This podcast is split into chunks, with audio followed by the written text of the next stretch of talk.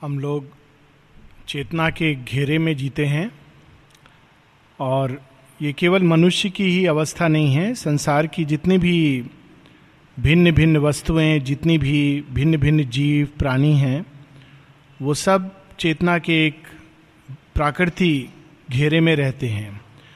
और उस घेरे से बाहर वो उनके लिए जाना बहुत कठिन है। हाथी इतना बलवान है, पर आप कितना भी उसको प्रयास करें, उसको नॉन वेजिटेरियन नहीं बना सकते हैं। और इसके विपरीत भी सच है कि सिंह भूखा मर जाता है, लेकिन वो वेजिटेरियन खाना नहीं खाएगा। सब जगह अवेलेबल है, लेकिन वो वो उस प्रकार से उसको चेतना का घेरा है जिसके अंदर वो जीता है। मनुष्य भी एक चेतना के घेरे में जीता है, लेकिन अंतर यह है कि मनुष्य के अंदर संभावना है कि वो इस घेरे को तोड़कर इसके परे जा सकता है। This is the first time a new possibility arises in man चेतना के इस घेरे को ही अज्ञान कहा जाता है। अज्ञान का अर्थ बिल्कुल एब्सेंस ऑफ़ नॉलेज नहीं है, लेकिन लिमिटेड नॉलेज और उस घेरे के अंदर जो हम देखते हैं, जो कुछ हम सोच सकते हैं, उसी को हम सच समझते हैं। और उसी के अनुसार हमारी प्रतिक्रियाएँ होती हैं, उसी के अनुसार हमारी क्रियाएँ होती हैं, उसी के अनुसार हमारी वृत्तियाँ होती हैं। और ये घेरा किस चीज़ का बना है? बाहर हमारी इंद्रियों से हम बंधे हुए हैं। जो हमारी आँख देखती है, कान सुनते हैं, उसको हम सच मानते हैं, क्योंकि हमारी इंद्रियाँ हमको ये दिखलाती हैं। और अंदर ये घेरा किस चीज़ से बनता है? माँ बताती हैं it is formed of number of our desires attachments preferences prejudices और ये जन्म के साथ हम इसके साथ पैदा होते हैं। अनेकों अनेक कामनाएँ जो नेचुरल रूप में मनुष्य उसको लेकर पैदा होता है। और उसी के साथ में हमारे अटैचमेंट्स प्रेफरेंसेस हमारे कुछ चीज़ें जो हम नेचुरल रूप में हम पसंद करते हैं, जो हमारी प्रिय होती हैं। प्रेजुडिसेस मन के अंदर कुछ नेचुरल प्रिजुडिसेस होते हैं, जैसे एक एग्ज़ाम्पल है कि हमारा नेचुरल है, मनुष्य एक ईगोसेंट्रिक या एंथ्रोपोसेंट्रिक व्यू को लेकर पैदा होता है। तो जो कुछ भी उसके अहंकार को पोषित करता है, जो कुछ भी उसके कामनाओं को अच्छा लगता है, वो सोचता है कि यही दिव्य है, यही उचित है, यही उत्तम है। और जो कुछ उसकी कामनाओं पर या उसके अहंकार को चोट पहुंचाता है, उसको वो बुरा लगता है, खराब लगता है। यहाँ तक कि भगवान को भी हम इसी क्राइटेरिया से जज करते हैं। भगवान कौन है जो हमको हमारे कामना और अहंकार के देह को हट्टा कट्टा मोटा हृष्ट पुष्ट करता है? और जो उसको तोड़ता है, वो भगवान नहीं हो सकता। वो कुछ और है। तो ये हमारी सीमा है, ये हमारी दृष्टि है। नीचे जो सीमा है जिसके पार हम नहीं जा सकते, वो वासनाएँ, जो सूक्ष्म रूप में हमारे अवचेतन में निवास करती हैं और वहाँ से उठ उठकर हमारे आंतरिक दीवाल को दृढ़ करती हैं। और ऊपर मन की भूमि जिसके पार हम नहीं जा पाते, हम अधिक से अधिक सोच की सीमा तक उड़ान ले सकते हैं। लेकिन सोच की भूमि के परे एक और भूमि है, जहाँ हमारे विचार साक्षात दृष्टि में बदल जाते हैं। और दैट इज़ द भूमि वह भूमि है जिसमें योगिन उठता है और ये हम लोग पढ़ रहे हैं कि अज्ञान से मुक्ति। तो ये अज्ञान से मुक्ति ये सारी सीमा के घेरे को तोड़ कर आती है। और जब इस सीमा का घेरा टूट जाता है, उसी का नाम है अमृतत्व। उपनिषद में जब कहा जाता है मृत्यु और अमृतत्व, जो कुछ सीमा में है वो मृत्यु से बंधा है। क्योंकि नेचुरल है। मृत्यु क्या करती है? सीमा को तोड़ती है। हम जिसको समझते हैं कि ये मैं हूँ, ये संसार है, वो टूट जाता है। और मृत्यु हमको एक कमरे से दूसरे कमरे ले जाकर उस थ्रेशोल्ड पर जाके छोड़ देती है, जिसके परे कोई सीमा नहीं है, कोई हद नहीं है। अनहद, असीम का क्षेत्र है। और वहाँ थोड़ी देर के लिए हम लोग, हमारी जो सच्चा स्व है, जो जीवात्मा है, वो वहाँ जाकर थोड़ी देर श्वास लेती है, वहाँ का अमृत जल पीती है, लेकिन वापस इस सीमा के अंदर आती है and that is the cycle of birth and rebirth जब ये सीमा को हम सचेतन रूप में, जागृत अवस्था में, इस संसार में रहते हुए, इस देह के अंदर रहते हुए हम तोड़ देते हैं, चेतना के स्तर पर, तब हम मुक्त हो जाते हैं। इसका अर्थ यह है कि इस संसार से जो कुछ हमको सीखना था, वो सब हमने सीख लिया है। और अब हम बंधे नहीं हैं इसमें आने के लिए। हम चाहें तो इसके परे जाकर किसी वैकुंठ में या गोलोक में या ब्रह्मलोक में निवास कर सकते हैं या लय हो सकता है, या हम वापस लौट सकते हैं, लेकिन एक बद्ध जीव की तरह नहीं, एक जीवन मुक्त की तरह तो ये योग का प्रथम चरण है, और इस प्रथम चरण के बाद ही आगे जो श्री अरविंद का योग है, इसके बाद प्रारंभ होता है। जब तक हम एक, इस पाश में बद्ध जीव हैं, तब तक पहला प्रयास है इस चेतना के घेरे से, निम्न घेरे से मुक्त होना। और अशुपति के योग में अब वो अवस्था बहुत विस्तार से हम लोगों ने पढ़ी है। अब शेयरविंद उसको एक समरी के रूप में शेयरविंद के राइटिंग्स में, सभी राइटिंग्स में हम देखेंगे कि चैप्टर के एंड में एक प्रकार का समरी होती है। और जब दूसरा चैप्टर प्रारंभ करते हैं तो फिर से एक समरी होती है जो चला गया है और आने वाले का एक टच होता है। और सावित्री में भी वही स्कीम है। पेज 44 चवालीस। Thus came his soul's release from ignorance अज्ञान से मुक्ति वो पहला चरण है, जिसके बाद हम आगे स्पिरिचुअलाइजेशन और सुपरमेंटलाइजेशन की बात कर सकते हैं। जब हम मन का घेरा तोड़ते हैं तो उच्च चेतना में उठते हैं और उच्च चेतना की शक्तियाँ, उच्च चेतना का प्रकाश, ज्ञान, आनंद, शांति, प्रेम, जब ये शरीर के अंदर उतरने लगता है, तब नेक्स्ट स्टेप आती है spiritualisation his mind and bodies first spiritual change. ये रूपांतरण, ये परिवर्तन कैसा होता है? A wide God knowledge poured down from above a new world knowledge broadened from within wide God knowledge. एक सीमित भगवान का ज्ञान नहीं, जो भगवान ऐसे हैं, वैसे हैं, ये देवी हैं, ये देवता हैं, परंतु एक विशालतम भागवत दर्शन जिसमें सृष्टि के एक एक कण के अंदर भगवान का क्या खेल चल रहा है, वो हम लोगों के सामने स्पष्ट होने लगता है। It's a wide God knowledge wideness is one of the aspects of the higher consciousness विशालता।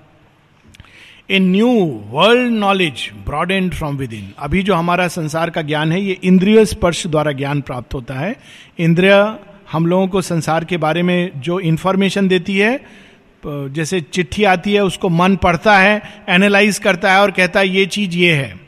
लेकिन there is a new way of understanding the world इस संसार को समझने का एक नया तरीका है और वो नया तरीका अंदर से खुलता है। बाहर की इंद्रियों से नहीं, इंद्रियों के ज्ञान के पार जाकर एक अंदर से एक न्यू वर्ल्ड नॉलेज संसार का ज्ञान प्रकट होने लगता है। His daily thoughts looked up to the true and one his commonest doings welled from an inner light योगिन की ये पहचान नहीं होती कि बाहर से वो क्या भाषा बोलेगा क्या कैसे उठेगा कैसे बैठेगा क्या वस्त्र पहनेगा ये पहचान नहीं है उसके वो साधारण से साधारण कार्य कर रहा होगा सारे जीवन एक संत रायदास की तरह वो जूता काट रहा होगा कोई ज़रूरी नहीं कि yogin must give big lectures all over the world that is not the sign of a yogin the sign is inside और वो, लेकिन उसके कॉमनेस्ट काम में, जो साधारण से साधारण काम, जिसको मनुष्य साधारण करते हैं, क्योंकि चूँकि योगी समम ब्रह्म में निवास करता है तो उसके लिए ना कोई काम साधारण है, ना असाधारण है। सभी कार्य एक ब्रह्म की अभिव्यक्ति हैं, और वो उससे युक्त होकर वो काम करता है। So there is an inner light from which the commonest doings are done awakened to the lines that nature hides, attuned to her movements that exceed our ken, he grew one with a covert universe इसको हम लोग कई example ले सकते हैं। बर्तन हम साफ़ करते हैं। हो सकता है हम इसको मैकेनिकली करें। हो सकता है हम इसको इस भाव से करें कि देखो जो देखेंगे वो कितना हमको अप्रिशिएट करेंगे। हो सकता है हम इस भाव से करें कि हम बेस्ट काम, हम इसको बेस्ट तरीके से करें, इस भाव से भी आदमी कर सकता है। लेकिन एक दूसरा भाव है कि हर बार जब हम बर्तन साफ़ करते हैं तो हम ये थाली इसलिए साफ़ कर रहे हैं कि इसमें माँ, भगवान स्वयं इस थाली को लेंगे। So there is an inner light एक इनर एटीट्यूड एक इनर कॉन्शियसनेस जिससे ये काम किया जा रहा है। और जब हम उस भाव से करते हैं तो काम की जो क्वालिटी है, अपने आप चेंज होने लगती है। और एक नया दर्शन सामने प्रकट होता है। He grew one with a covert universe एक ऐसा ब्रह्मांड जो छिपा हुआ है, वो हमारे सामने प्रकट होने लगता है और उससे हम एक होने लगते हैं। His grasp surprise her mightiest energy springs he spoke with the unknown guardians of the world इस संसार के बाहर से हम देखते हैं कि ये सुरक्षा कर रहा है, वो सुरक्षा कर रहा है, लेकिन एक इनर गार्जियंस होते हैं। They are guardians of the light वेदों में इनकी चर्चा है। देर आर फोर गार्जियंस जो इस संसार की सुरक्षा में लगे हैं। ठीक वैसे जैसे माँ एक बार बताती हैं, जब भारतवर्ष की बात हो रही थी भारत के कंटेक्स्ट में, कि जो फ्रंटियर्स है, जिसको हम कहते हैं कश्मीर, उसको कौन गार्ड कर रहा है? उसको माँ का, दुर्गा का सिंह उसको गार्ड करता है। उसी प्रकार माँ के जो जो हाथी हैं, दिव्य, वो गार्ड करते हैं सारी सीमा को। बाहर से हम देखते हैं कि फोर्सेस गार्ड कर रही हैं, लेकिन उनके अंदर शक्ति कौन भरता है? ये सूक्ष्म शक्तियाँ हैं जो उनके अंदर शक्ति भरती हैं, और एक ऐसा व्यक्ति जो बिल्कुल कावर्ड है, ये रियली एक एक्सपीरियंस है, जो एक्चुअली हम लोगों को उन सीमाओं पर जाकर एक्सपीरियंस होता है कि नॉर्मल कोर्स में अगर हम सोचें तो लगेगा, अरे, हम वहाँ कैसे ये काम कर सकते हैं? लेकिन जब एक्चुअली व्यक्ति होता है, चूँकि सूक्ष्म शक्तियाँ अपना खेल खेलती हैं तो वो एक बहुत ही कमज़ोर व्यक्ति के अंदर जो डरपोक है, वो उनके अंदर प्राण, शक्ति, ऊर्जा भर सकती हैं।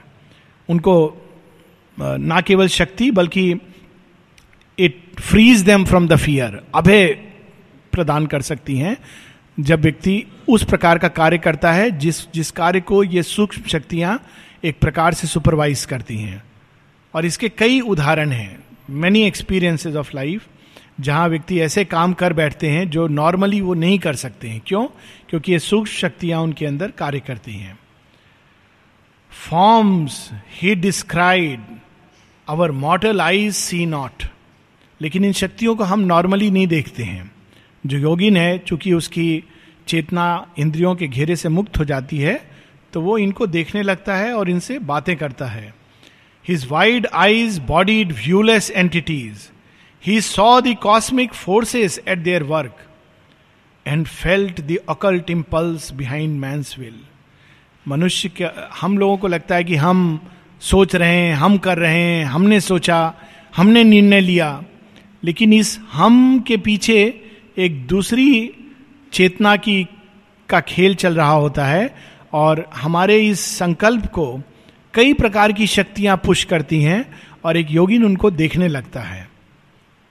Time secrets were to him an oft read book the records of the future and the past outline their excerpt on the etheric page one and harmonious by the maker's skill the human in him paced with the divine so मानव चेतना तब धीरे धीरे दिव्य रूप में रूपांतरित होने लगती है और हमारा संकल्प भागवत संकल्प के साथ जुड़ जाता है।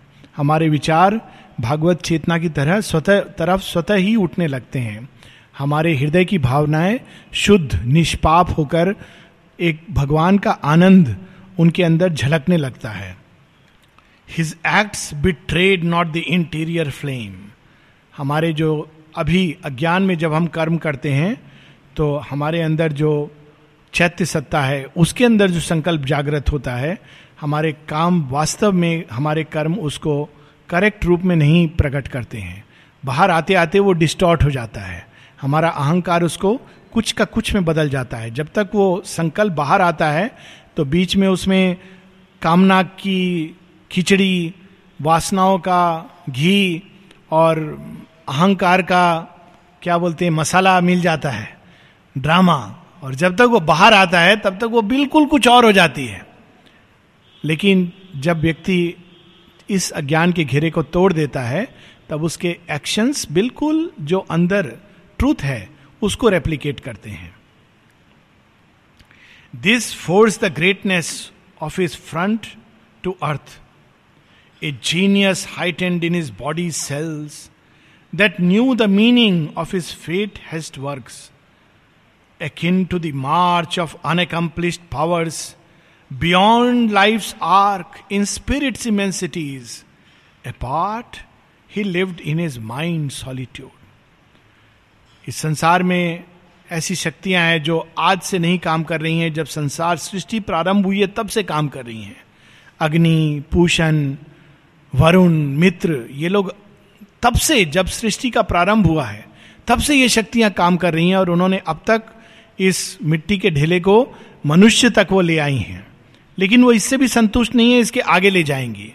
लेकिन मनुष्य एक सीमित संतोष की सीमा में जीता है। हम पढ़ लिख लें, हमारे बच्चे पढ़ लिख के बड़े हो जाएँ सेटल हो जाएँ, ये हमारा एक साधारण लक्ष्य होता है। अधिक से अधिक हम रियलाइज़ कर लें, जो हमको रियलाइज़ करना है एक्सपीरियंस कर लें। लेकिन जब व्यक्ति अज्ञान के घेरे को तोड़ देता है, तब इस तरह की सीमा में उसका संकल्प नहीं घूमता है।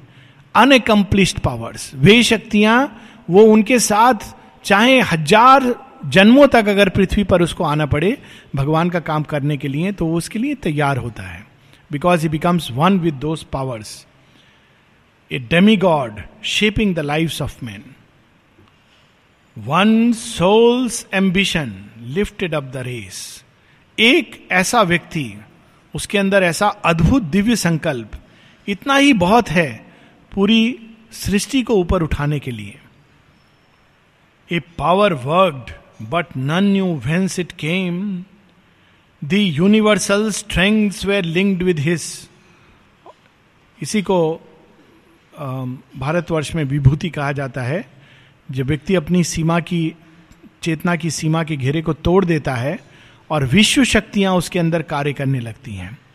जो बाहर से लोग देखते हैं, वो कहते हैं, ये कैसे संभव है कि एक व्यक्ति इतना कुछ कर रहा है?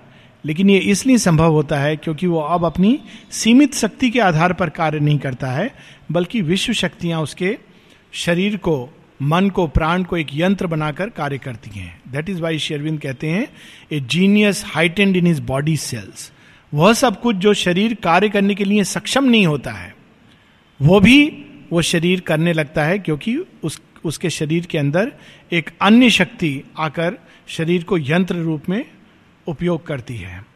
A power worked but none knew whence it came the universal strength were linked with his filling earth smallness with their boundless breadths हम लोग कल्पना कर सकते हैं कि कैसे एक स्वामी विवेकानंद 39 इयर्स की एज में पूरे भारतवर्ष को जगाकर, झकझोड़कर और पूरे विश्व में एक नया सिद्धांत, एक नया दर्शन प्रकट करके चले गए। थर्टी नाइन ईयर्स में आदमी यही सोच रहा होता है कि अभी मेरा कैरियर नेक्स्ट स्टेप क्या होगा, मेरा नेक्स्ट प्रमोशन क्या होगा? एट दैट एज कैसे ये संभव हुआ? Because universal strength were linked with his he drew the energies that transmute an age immeasurable by the common look he made great dreams a mould for coming things और जो कुछ वो यहाँ पर एकम्प्लिश नहीं कर पाते हैं एक जीवन काल में, वो एक स्वप्न रूप में संसार में छोड़कर जाते हैं। और कालांतर में ये स्वप्न रियलाइज़ होगा। अनेकों अनेक यंत्र बनेंगे उसको रियलाइज़ करने के लिए। And cast his deeds like bronze to front the years his walk through time stripped the human stride lonely his days and splendid like the sun's ये जो एकांत है, ये सच्चा एकांत है। एकांत वो नहीं है कि हम लोग एक कमरे में अपने को बंद कर लें। सच्चा एकांत है apart he lived in its mind solitude वो अपने एक आंतरिक भूमि में इतना ऊपर उठ गया है कि कोई चीज़ उसको प्रभावित नहीं करती है। वो अगर ऐसा व्यक्ति अगर पार्टी में भी जाता है, भीड़ में भी जाता है तो he lives in that inner solitude और वो सॉलिट्यूड कैसा है? लोनली हिज डेज़ सबके साथ है, सब लोगों से मिल रहा है, सब लोगों का मित्र है, लेकिन उसका जो इनर बीइंग है lives in the loneliness but what is that loneliness it is the divine loneliness splendid like the sun's जैसे सूर्य अकेला प्रखर रूप में जलता है और सारी सृष्टि में प्रकाश डालता है। और सब सोचते हैं कि सूर्य मेरा मित्र है। जब सूर्य की किरण आती है तो लोग कहते हैं, आह, कितना अच्छा लग रहा है। भोर हो गई। कोई कहता है, उषा काल आ गया। कोई कहता है कि ठंड में जो लोग सोते हैं, सूर्य आता है तो उसको वेलकम करते हैं। किसान कहता है अच्छा है, आज धूप अच्छी है, फ़सल अच्छी उगेगी। कोई कहते हैं, सूर्य आ गया है। अरे, इतना प्रचर प्रचंड है, इतना प्रखर है, हमारी फ़सल नष्ट हो जाएगी, जीवन में त्राही त्राही हो जाएगी। लेकिन सूर्य lonely his days splendid like the sun सूर्य ये सब सोच के कार्य नहीं करता है। सूर्य वो करता है जो उसके अंतर में एक संकल्प जागृत होता है। उस संकल्प की जागृति से सृष्टि का विनाश हो सकता है या सृष्टि में नया जीवन आ सकता है। That is the action of the yogin who has broken free from the ignorance और इसके साथ ही एक नया कैंटो शुरू होता है। जैसा कि हम लोग देखते हैं कि इस बुक में कैंटो थ्री और canto five soul's release from ignorance and the yoga of the spirit's freedom and greatness ये दो चरण हैं इस योग के। पहला, जब अज्ञान से मुक्ति, और दूसरा स्पिरिट्स फ्रीडम एंड ग्रेटनेस उस मुक्ति के बाद वह अपार, असीम, अनंत, उसमें क्या क्या रहस्य छिपे हैं, वो प्रकट होते हैं अशुपति को कैंटो फाइव में। और इन दोनों का जो मूल है, जो सार है, वो canto four secret knowledge secret knowledge इसको क्यों कहते हैं, शेरविंद? क्योंकि ये ऐसा ज्ञान है, जो हमको ना इंद्रियों से प्राप्त हो सकता है, ना हमको मन की भूमि पर खड़े होकर प्राप्त हो सकता है। जब तक हम अज्ञान के अंदर हैं we cannot realise we cannot experience we cannot receive this knowledge हाँ बोलने के लिए लोग बोल सकते हैं, जैसे हम कहते हैं, भगवान है इट इज़ ए फेथ लेकिन जहाँ ये नॉलेज की बात हो रही है it is not just a faith but a direct experience a direct vision a direct union उस यूनियन के द्वारा हम इस ज्ञान को प्राप्त करते हैं। ये ज्ञान, ये सत्य पृथ्वी के पीछे छिपा है। और कितना भी हम अपनी सेंसेस को एक्सरसाइज करें भगवान भी सामने खड़े होंगे तो हम ये ज्ञान प्राप्त नहीं कर सकते हैं। हम उनको देखकर भी, हालाँकि उनकी उपस्थिति चेतना को, घेरे को तोड़ती है, कुछ क्षणों के लिए हम सेंसेस के पार चले जाते हैं। फिर भी वापस हम उसमें लौट आते हैं और डाउट्स फिर से आने लगते हैं। मन के कितने भी हम एनालाइज कर लें, भगवान है कि नहीं है, पूरा इस पर आज से डिबेट नहीं चल रहा है, सृष्टि के प्रारंभ से डिबेट कर रहा है, चल रहा है। और अगर हम संसार का डेटा लेकर एनालाइज करें कोई सुपर कंप्यूटर तो बोलेगा 50 परसेंट भगवान है 50 परसेंट नहीं है। 50 परसेंट कृष्णा थे 50 परसेंट नहीं थे। 50 परसेंट पॉसिबल है 50 परसेंट पॉसिबल नहीं है। थोड़ा 60 40 40 60 ऐसे चलेगा, क्योंकि मन की भूमि पर इसको हम नहीं जान सकते हैं। इसीलिए this is a secret knowledge इसको प्राप्त करने के लिए अज्ञान के घेरे से हमको बाहर निकलना पड़ता है। और अशुपति अब उस भूमि पर खड़े हो गए हैं। On a height he stood that looked towards greater heights our early approaches to the infinite are sunrise splendours on a marvellous verge while lingers yet unseen the glorious sun वेदों में ऊषा गान है। उषा पहली देवी हैं जो प्रकट होती हैं ऋषि की दृष्टि की सीमा में।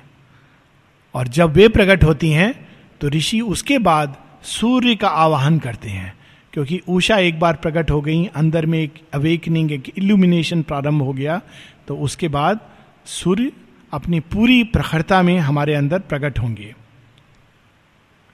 What now we see is a shadow of what must come तो जब सुबह सुबह आज ही मुझे को याद आ रहा था प्रेस में जाके कि कितना सुंदर है ये। यहाँ से रियली सनराइज देखने का आनंद होगा।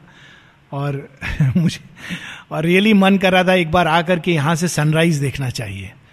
लेकिन सनराइज जिसको हम कहते हैं इज़ ए शेडो कोई बारह बजे दोपहर को खड़ा होकर सूर्य को देख के बताए और बोले हाँ बारह बजे हम लोग प्रेस का, बारह बजे रात को नहीं, बारह बजे दोपहर को चलो हम लोग प्रेस का छत पर चढ़ करके सूर्य को देखेंगे। That is something it is difficult it is impossible सुबह का सूर्य बहुत अच्छा लगता है। लेकिन वही सूर्य दोपहर को। एंड येट जो सुबह का सूर्य दिखता है it is a shadow compare to what yet must come उसी प्रकार से जब हमारे अंदर अंतर्भाष के रूप में ज्ञान प्रकट होता है तो ये जो आएगा, उसके कंपैरिजन में इट इज़ ए शेडो जो आध्यात्मिक ज्ञान अब तक एक आध्यात्मिक मन पर चढ़कर लोगों ने देखा, लिखा।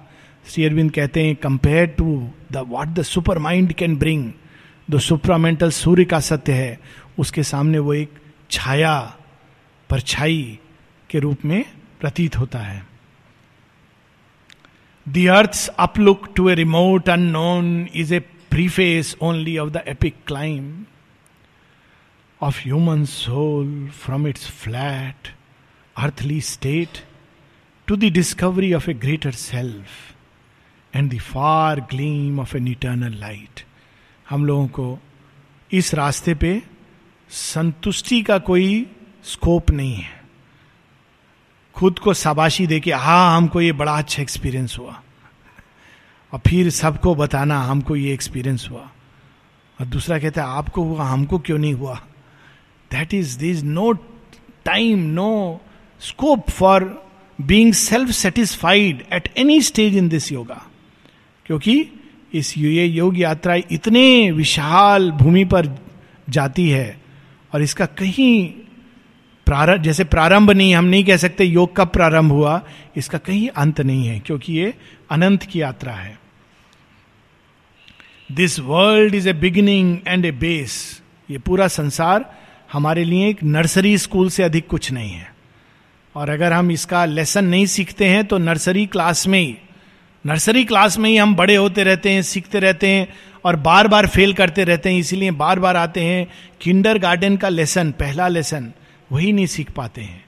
This world is a beginning and a base where life and mind direct their structure dreams an unborn power must build reality जब बच्चा छोटा होता है तो खिलौने से खेलता है।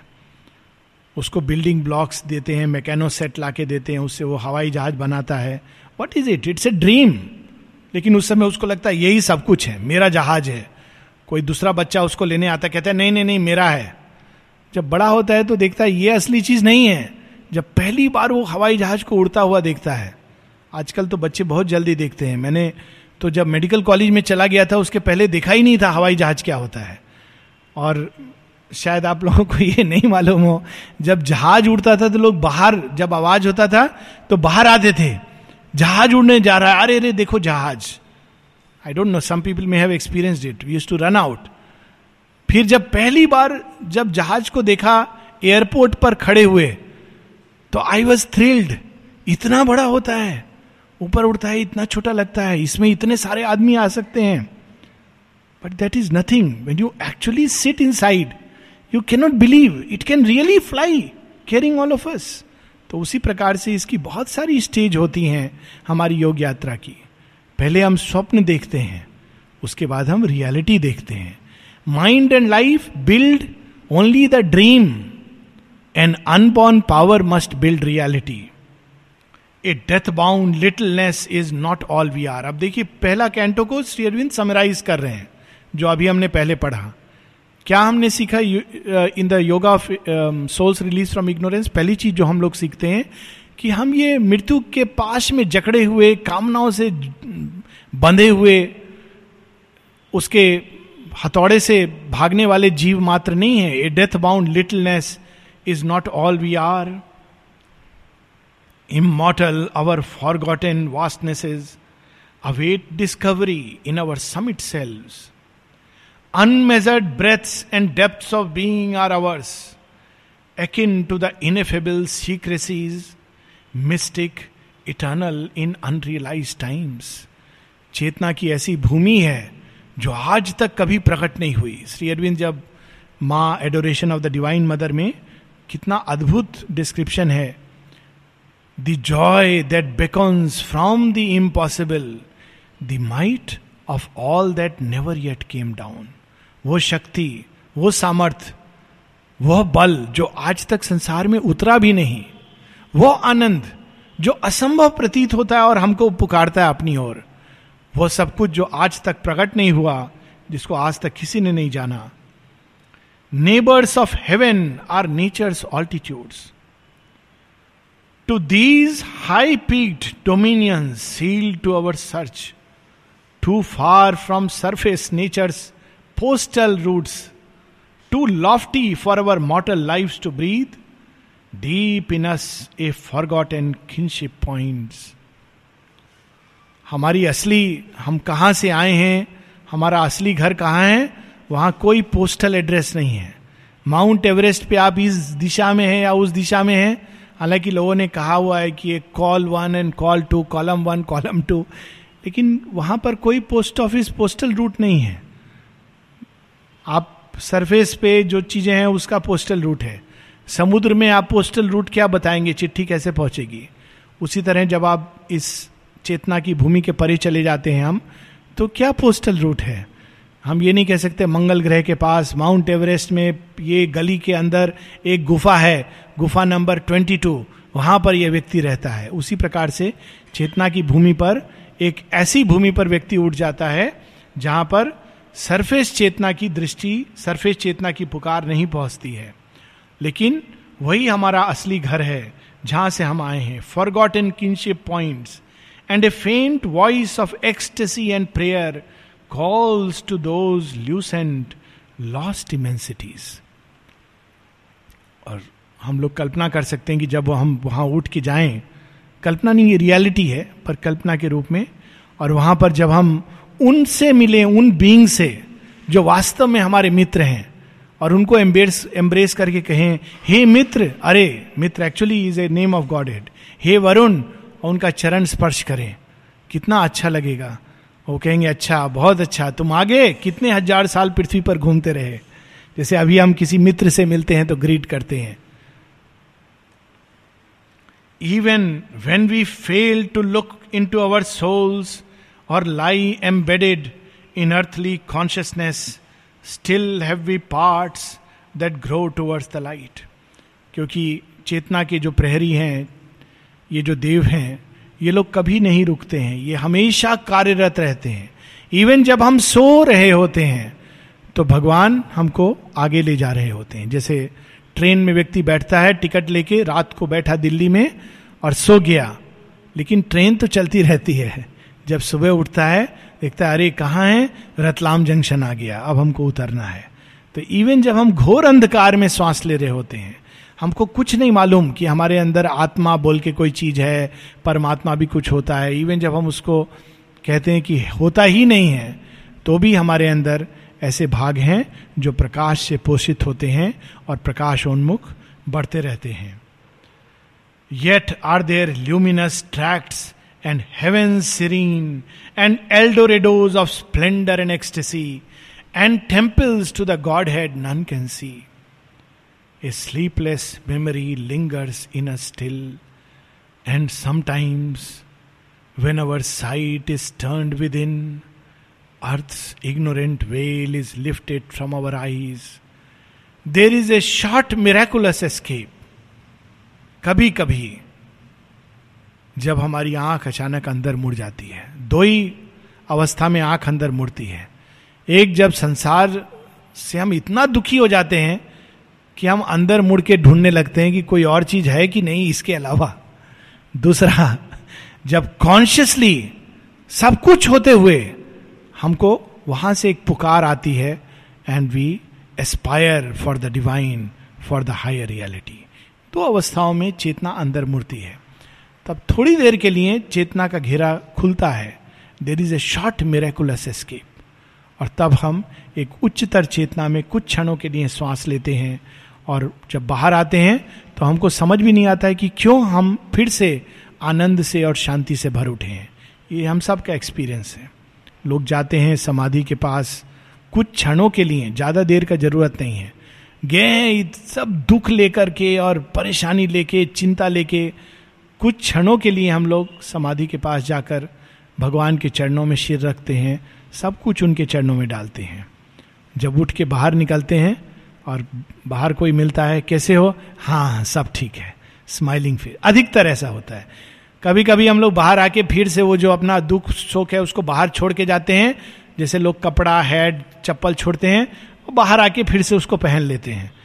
क्योंकि अच्छा लगता है थोड़ा मुँह लटका के घूमना, लोग पूछेंगे, कितना दुखी हो तुम? क्यों दुखी हो? Sometimes we enjoy that depression but 99.9 percent अगर हम वहाँ जाते हैं तो कुछ क्षणों के लिए we have a short miraculous escape and those moments can change our life last two lines then we will stop this narrow fringe of claimed experience we leave behind mated to us as life our little walks, our insufficient reach. We will continue next week, next week, and next to next.